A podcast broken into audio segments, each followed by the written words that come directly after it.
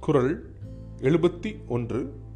அன்பிற்கும் உண்டோ அடைக்குந்தாள் ஆர்வலர் புன்கணீர் பூசல் தரும். விளக்கம் உள்ளார்ந்த அன்பினை தாழ்பால் போட்டு பூட்டி வைக்க இயலாது. ஏனென்றால் உள்ளார்ந்து சிநேகிக்கிற ஒருவருக்கு ஏதேனும் துக்கம் நேருமாயின் அந்த அன்பு ஒரு கண்ணீர் துளியாக வெளிப்பட்டுவிடும்.